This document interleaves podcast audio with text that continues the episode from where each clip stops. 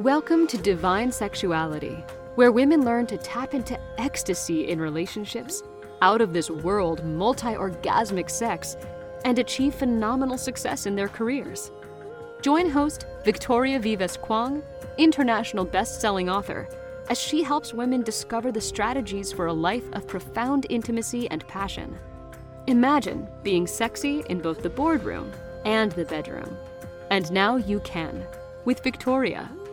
Hi, my name is Victoria Vives and this is the Divine Sexuality Podcast, where women learn to tap into ecstasy in relationships, out of this world, multi orgasmic sex, and achieve phenomenal success in their careers by tapping into the creative force that is sexuality. Today, I will be sharing the answers to the questions that I often receive.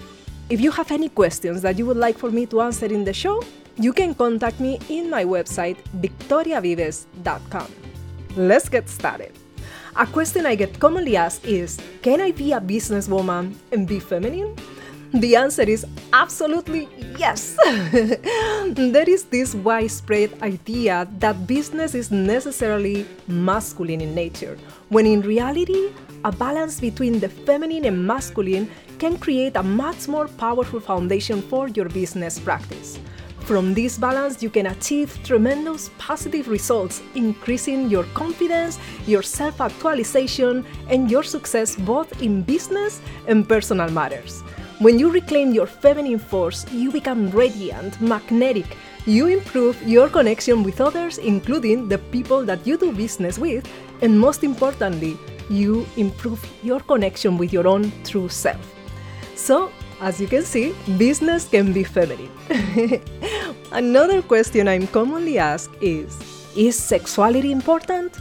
The answer is yes, because sexuality is linked to your sense of self and identity and it is also one of the essential ways in which you can improve your health and well being, relieving stress, improving your cardiovascular health, and so much more. In addition, it plays a fundamental role in bonding with your romantic partner. Sexual interaction stimulates the release of oxytocin, which is the love hormone, being of paramount importance in long term relationships. So, once again, the answer is yes. And the final question is Is it possible to rekindle my sexuality? The answer is absolutely yes, because it is at the foundation of who you are as a human being.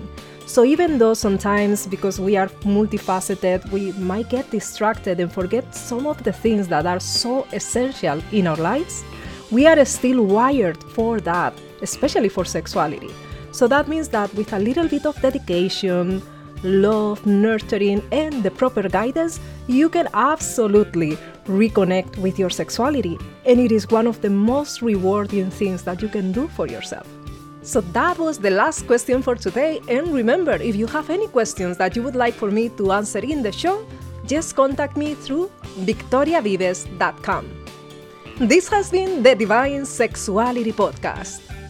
I believe it is by healing trauma and redefining misconceptions about sexuality that we are able to tap into ecstasy in relationships, profound intimacy, and out of this world, multi orgasmic sex.